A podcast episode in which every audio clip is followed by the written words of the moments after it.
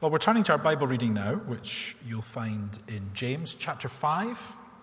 We're drawing towards the end of this powerful little book written by James, the brother of Jesus, a letter written to some of the very earliest Christians who were suffering for their faith in Jesus. And a repeated trend is that of the oppression of the poor by the rich and the powerful. Poor Christians were finding themselves dragged off into court, having their wages withheld by their bosses. This was one of the pressures that the church in James's day faced. And they were not responding well to these challenges. They were falling out with each other. They were even emulating their wealthy oppressors in not caring for the poor in their community, welcoming people based on how important they were by the world's standards, which meant that the wealthy got the best seats in the house and the poor sat on the floor somewhere. Well, James has given this church a series of reminders, things that we've found to be vital reminders for us as well. And Andrew's going to read for us now this powerful passage in James 5. Let's see what God's people need to be reminded of here. Good morning. Now listen, you rich people.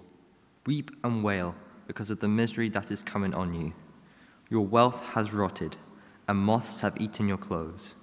Your gold and silver are corroded. Their corrosion will testify against you and eat your flesh like fire. You have hoarded wealth in the last days. Look, the wages you failed to pay the workers who mowed your fields are crying out against you. The cries of the harvesters have reached the ears of the Lord Almighty.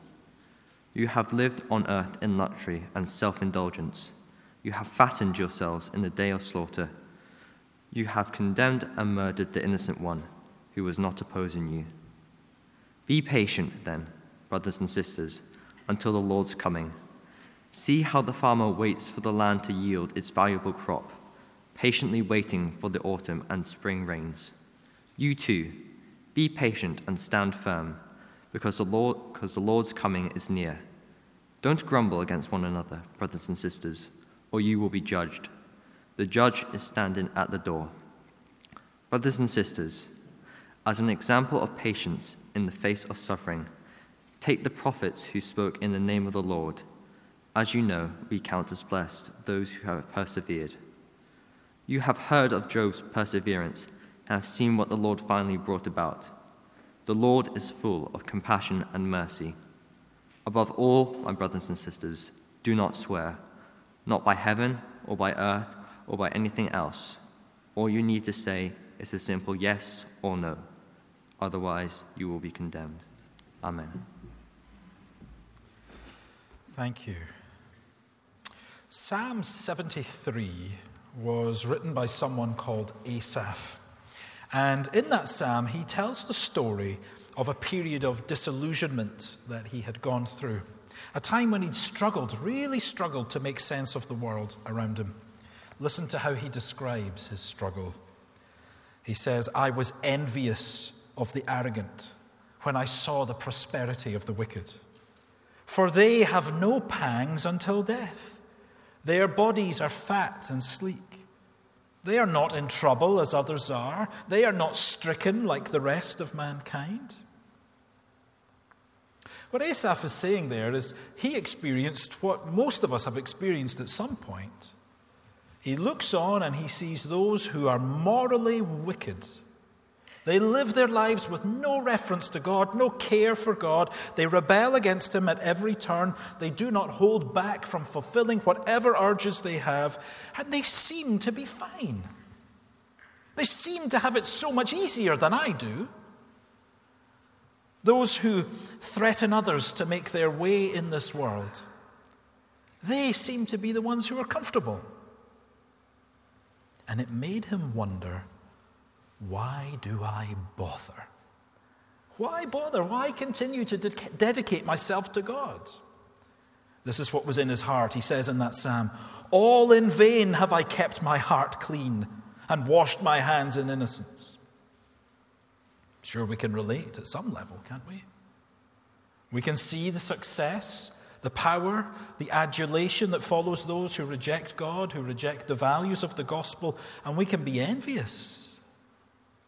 Maybe I'd be happier if I just gave up on this Christianity stuff.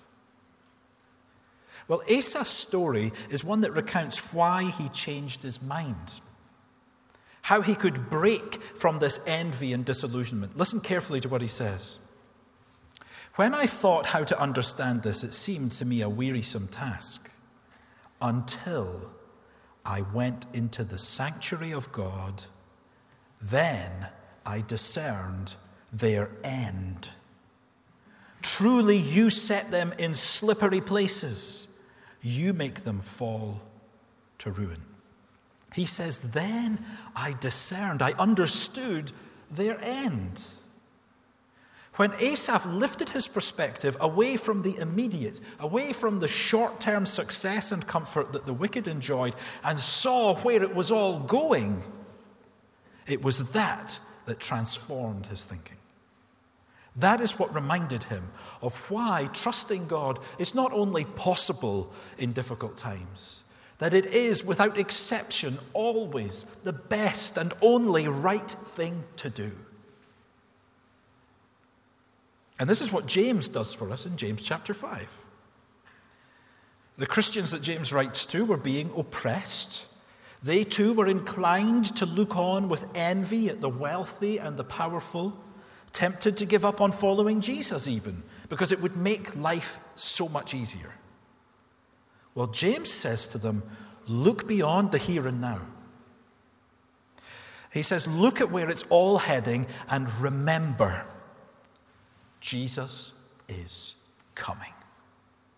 That's his message to them. And that is the perspective that everyone needs if they're going to have a healthy view of the world. And so in the first 6 verses of chapter 5, James delivers some very powerful words of rebuke, doesn't he? Here he delivers what we might call God's perspective. We look on at the scene and we kind of weigh up the things that we see. Well, James here, he delivers God's perspective. And I suppose one of the questions we need to ask is, who is James speaking to? He opens up here, come now, you rich, weep and howl for the miseries that are coming upon you. Is James talking to members of the church here? Is he addressing those who are not Christians here? There's some debate about this, but I think if you read through this letter of James, what you will see littered throughout it is the term brothers, or if you read in the NIV, brothers and sisters. Brothers, beloved brothers, brothers and sisters. All throughout this letter you'll find that's how he refers to these Christians. There is brothers and sisters. But you note in that opening paragraph in chapter 5, it doesn't, at any point, he doesn't refer to brothers. He doesn't use that term here. In fact, it's not till you come down to verse 7 that James picks up that language again. He says, be patient, therefore, brothers, until the coming of the Lord. And so I believe that James is, what he's doing here is he's taking on the role like that of the Old Testament prophets. So, for example, if you were to read the book of Isaiah and you come to somewhere around about chapter 13, there's a block of 10 chapters where Isaiah delivers these oracles to different nations, the nations that surrounded Israel. So you would find there's an oracle to Assyria, to Philistia, to Moab, to Damascus, to Egypt, and several others. And in these oracles, he pronounces to these nations that they are going to be judged by the Lord. In all of them, it's a bleak picture. The Lord is coming, and you will be judged. Now, here's the funny thing. Isaiah never went to any of those nations to deliver his message. So he spoke to them, but he never actually went to them to give the message. He was probably standing in Jerusalem when he declared these things. The point is this: even though the message was addressed to Israel's enemies, it was given so that Israel would hear what the future was for their enemies and so be changed.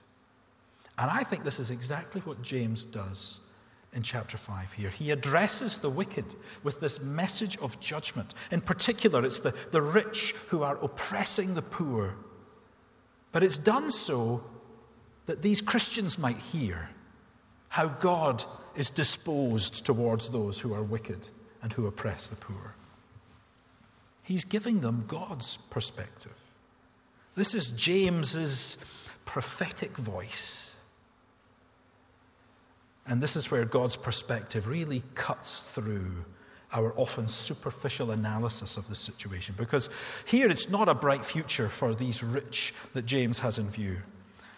Come, weep and howl for the miseries that are coming upon you.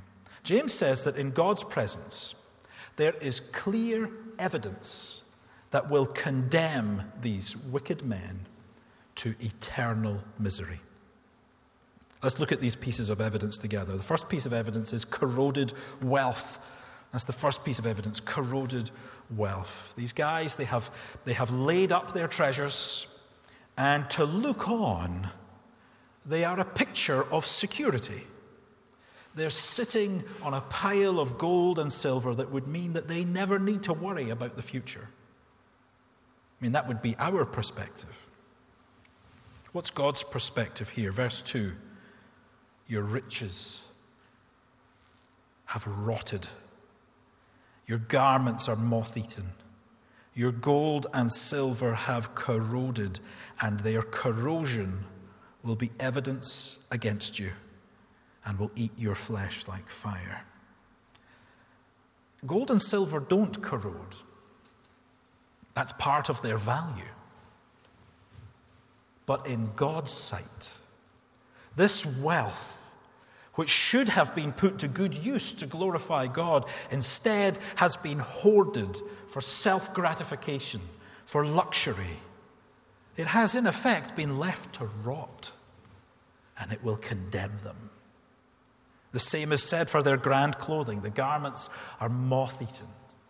It's as if to say you've gathered these things which may convince other people of your grandeur, and yet they've been left to sit there. And in God's sight, they are just moth-eaten, worthless things. The second piece of evidence is the way that these men have accumulated their wealth. Look at this in verse 4. Behold, the wages of the laborers who mowed your fields, which you kept back by fraud, are crying out against you. The oppression of their own workers, withholding their wages. Sorry, I don't have the money to hand just now, but I will get it to you, don't worry. And it never comes. Earlier in the letter, James had reminded these Christians that it was these kind of rich men who were oppressing them, who were dragging them into court. And indeed, we see here in chapter 5 that the wealthy people who are in James's crosshairs at the moment, look at what they've done. Verse 6, you have condemned and murdered the righteous person. He does not resist you. And I don't think that's to say that the righteous person just accepts injustice with a shrug of the shoulders. I don't think that's what he's saying. But he's saying that from the rich person's perspective, it's easy to trample over and to kill these weaklings because they can't resist. There's nothing they can do about it. They have no power. The picture here is if you can imagine it, is as if the Christian here has been dragged off to the debtor's prison and condemned there because his wealthy employer defrauded him out of his wages. And though it may all pass unnoticed by most, in verse 4, James says that the cries of the oppressed rise up and ring in God's ears. And in fact, even the fraudulently obtained money in your pocket is crying out to God against you. God hears everything. And he's not just described as God here. He's described at the end of verse 4 as the Lord of hosts That is the Lord who is at the head of the heavenly armies, ready to come against you. He will bring miseries to them. And the language here is shocking, isn't it? Their flesh will be eaten as fire. They're almost pictured as cattle in the field who think that they're really living life to the max by fattening themselves up as much as they can, not realizing that all they're doing is fattening themselves up for the slaughter. And so in this context, James is saying, look, Christians, you are disillusioned, you're downcast, you're downtrodden by the wicked behavior of these guys, but do not for a minute look upon them with envy. Don't think that you need to ever emulate them. Don't think that you ever need to take revenge on them, because this is how they already stand before God. God hears it all. God sees it all. God will act. The Lord of hosts will move, and he'll bring justice. And that's why James can say in verse 7 to these Christians, be patient, therefore, brothers, until the coming of the Lord. You can keep going, Christian, because you know that the Lord Jesus is coming. That's the day when all of this will be put right, every last bit. And you don't need me to tell you that this is a sorrowful world that we're in. And James is not saying, I can't emphasize this enough, James is not saying that where we see injustice in our world, we just say, oh, well, the Lord will fix it. We don't do that. In fact, he's saying the opposite. I'm going to make that point in a moment. He's saying quite the opposite. But he is saying that as believers in Jesus, we know that we're not counting on getting everything sorted in this life. We don't need to fear that injustice will reign forever. And while that is a comforting thing, there is a sense in which actually it's a deeply troubling thing. This is the repeated testimony of the Bible, that it is appointed to every one of us on this planet, for however long or short we're here, we die once and then the judgment. That's the pattern. That's the repeated testimony of the Bible. There is a God in heaven. He created us. To him we are accountable. And we will all stand before him one day and give an account for the life that we have lived. And right now, you might be running through however many decades you've been here and thinking, well, I would definitely want to highlight that. Definitely want to mention that, and I'll gloss over that. Let me save you the mathematics. You and I fall way short. We stand before the bar of judgment and we will fall.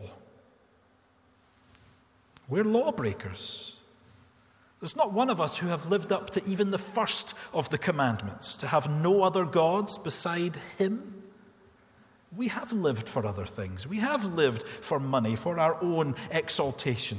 And that on its own is evidence enough to condemn us. And the truth is, Jesus is coming to judge the world. That should terrify us. But you see, the reason why James can say to these people, remember, Jesus is coming, and it not fill them with terror, is because of who Jesus is to them. He is more than a judge. He is the Savior. He is the Savior who has come to rescue us from God's judgment. And as we look to the cross where Jesus died, it's there that God's judgment is poured out. The judgment that every one of us deserves. And yet there is the perfect Son of God enduring that judgment on behalf of all who will come and trust in him. And that's why James can say, remember, Jesus is coming. And for it actually to thrill us, when by rights it should terrify us. Jesus is more than a judge. He's a Savior. And so James says that if you have this perspective, if you have God's perspective on all of this horribleness that goes on in the world around us, what will the response be? Well, first of all, from verse 7, be patient.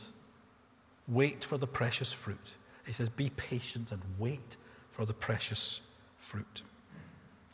James says it would be really foolish, wouldn't it, for a farmer to go to all his effort in the springtime, preparing the ground, planting the seed, going off to bed, getting up in the morning, and falling into despair because he hasn't got a harvest yet. It would be crazy for that farmer to say, after I've worked so hard, I've put all the man hours in, I've invested so much, and here I am a day later and no harvest. Now is not the time to be despairing about that. The rains still have to come. That's what James says. The rains have to come. The seasons have to run their course. And when it's harvest season, then you will reap. Then you'll receive the precious fruit of the earth. That's the language of verse 7. He waits for the precious fruit of the earth. And so for Christians, we're waiting for Jesus to come, because that is when the precious fruit that he's promised will fully become ours.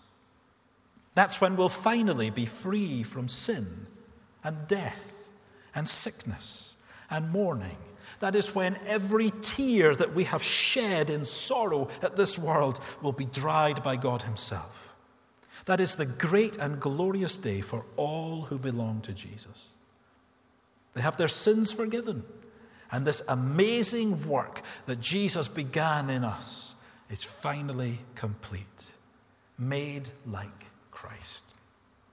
So James is saying, don't be tempted to give up just because you're enduring hardship. He says, be patient. Wait for the precious fruit. Second, he says, stand firm. Trust in the Lord's compassion and mercy. Stand firm. Trust in the Lord's compassion and mercy. He uses the word steadfast a couple of times in the translation I have. And in doing so, he points us to examples of those who've gone before. The prophets who spoke on behalf of the Lord. These irritating men who would not be silenced. Not even by kings. They would speak the word of the Lord as they received it. They kept going. They were steadfast. They stood firm. And James says, we look back on these guys, we read of these guys, and we recognize they're blessed. Verse 11, we consider those blessed who remained steadfast. We know, don't we? And yet somehow when it comes to our steadfastness, we make excuses. Take the extreme example, says James in verse 11, of Job, who lost everything. His wealth, his health, his family. And yet in the midst of that, with all of his questions, he could say, even if God slays me, yet I will trust him. And the story of Job ends with him being abundantly blessed. Restored wealth. He's given more family. The fact of trials and hardship, that doesn't change who God is. That doesn't change his commitment to you. It doesn't change his attributes of compassion and mercy towards us. Way back in chapter 1 of this letter, James reminded these Christians that we must stand firm because we understand the promise that we've been given. He said, verse 12 of chapter 1, blessed is the man who remains steadfast under trial. For when he has stood the test, he will receive the crown of life, which God has promised to those who love him. Be patient, wait for the precious fruit. Stand firm, trusting in the Lord's compassion and mercy. And last of all, and maybe most surprising of all, he says, guard your tongue. Guard your tongue. The pressure can be too much to bear. And there are several signs throughout this letter that the Christians to whom James writes were compromising in their response to the pressure they were under. So you see there's a warning in verse 9 of our chapter. Do not grumble against one another, brothers and sisters, so that you may not be judged. Behold, the judge is standing at the door. And a warning in verse 12. Do not swear either by heaven or by earth or any other oath, but let your yes be yes and your no be no, so that you may not fall under condemnation. James has several times, and particularly we saw this in chapter 3, he's convinced, rightly, that the tongue, what we say, how we speak, reveals what is in our hearts. So he says, be careful. Grumbling against one another. And the challenge in verse 12 is to remain thoroughly straightforward. Don't compromise your integrity. Don't commit yourself to great oaths in order to get yourself out of a sticky situation. Let your yes be yes and your no be no. And in fact, there is a general rule, isn't there, that where people embellish their speech by saying, no, honestly, no, truthfully, I'm not joking, that usually they're being less than honest. And this is the thing with swearing by heaven or earth or swearing on your mother's grave or whatever it is. The Christian is to be much more straightforward. Straightforward in how they speak. They don't need a special trumpet for when they tell the truth because they are people of the truth, committed to truth, and who don't want to compromise with the truth, even if it means being in a tight spot.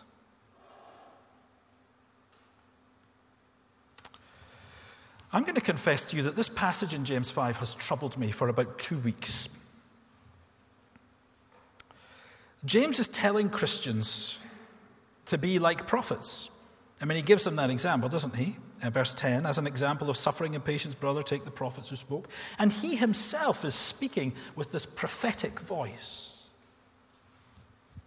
Be like the prophets in your day who stand firm in the face of opposition. What bold words. I certainly feel as though the church in general, in our society today, has pretty much lost its prophetic voice. But I want you to bear in mind that the prophetic voice that James uses here is being used to comfort God's people.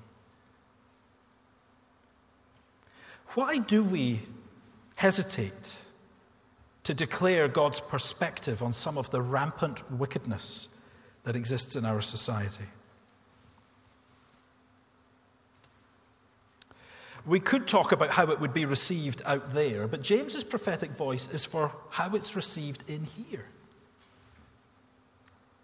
And I wonder if it's because we're actually not that bothered about it.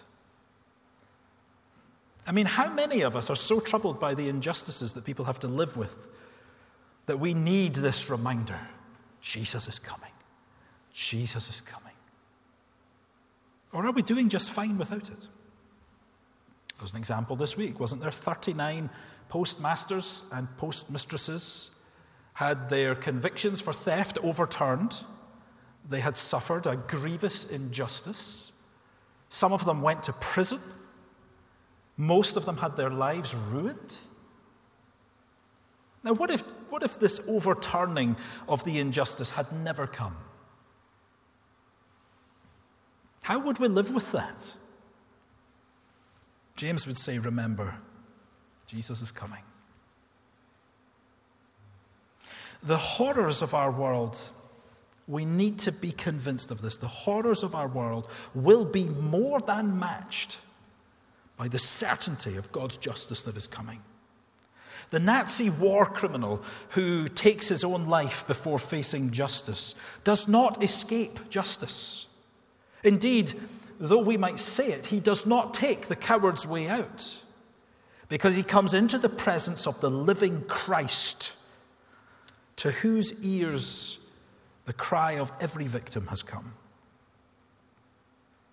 And I want to say, brothers and sisters, we ought to have more of a posture of grief about what is happening even in Scotland today. Because the spiritual and therefore moral landscape is utterly bleak. And yet I confess, I so often don't think twice about some of the wickedness that goes on every day. And where would I even start to declare that to you today? As a parent, I think first of all of children. And though it may be so silent that we don't notice, our beloved National Health Service in Scotland kills more than 13,000 babies every year in their mother's wombs, the vast majority of them perfectly healthy.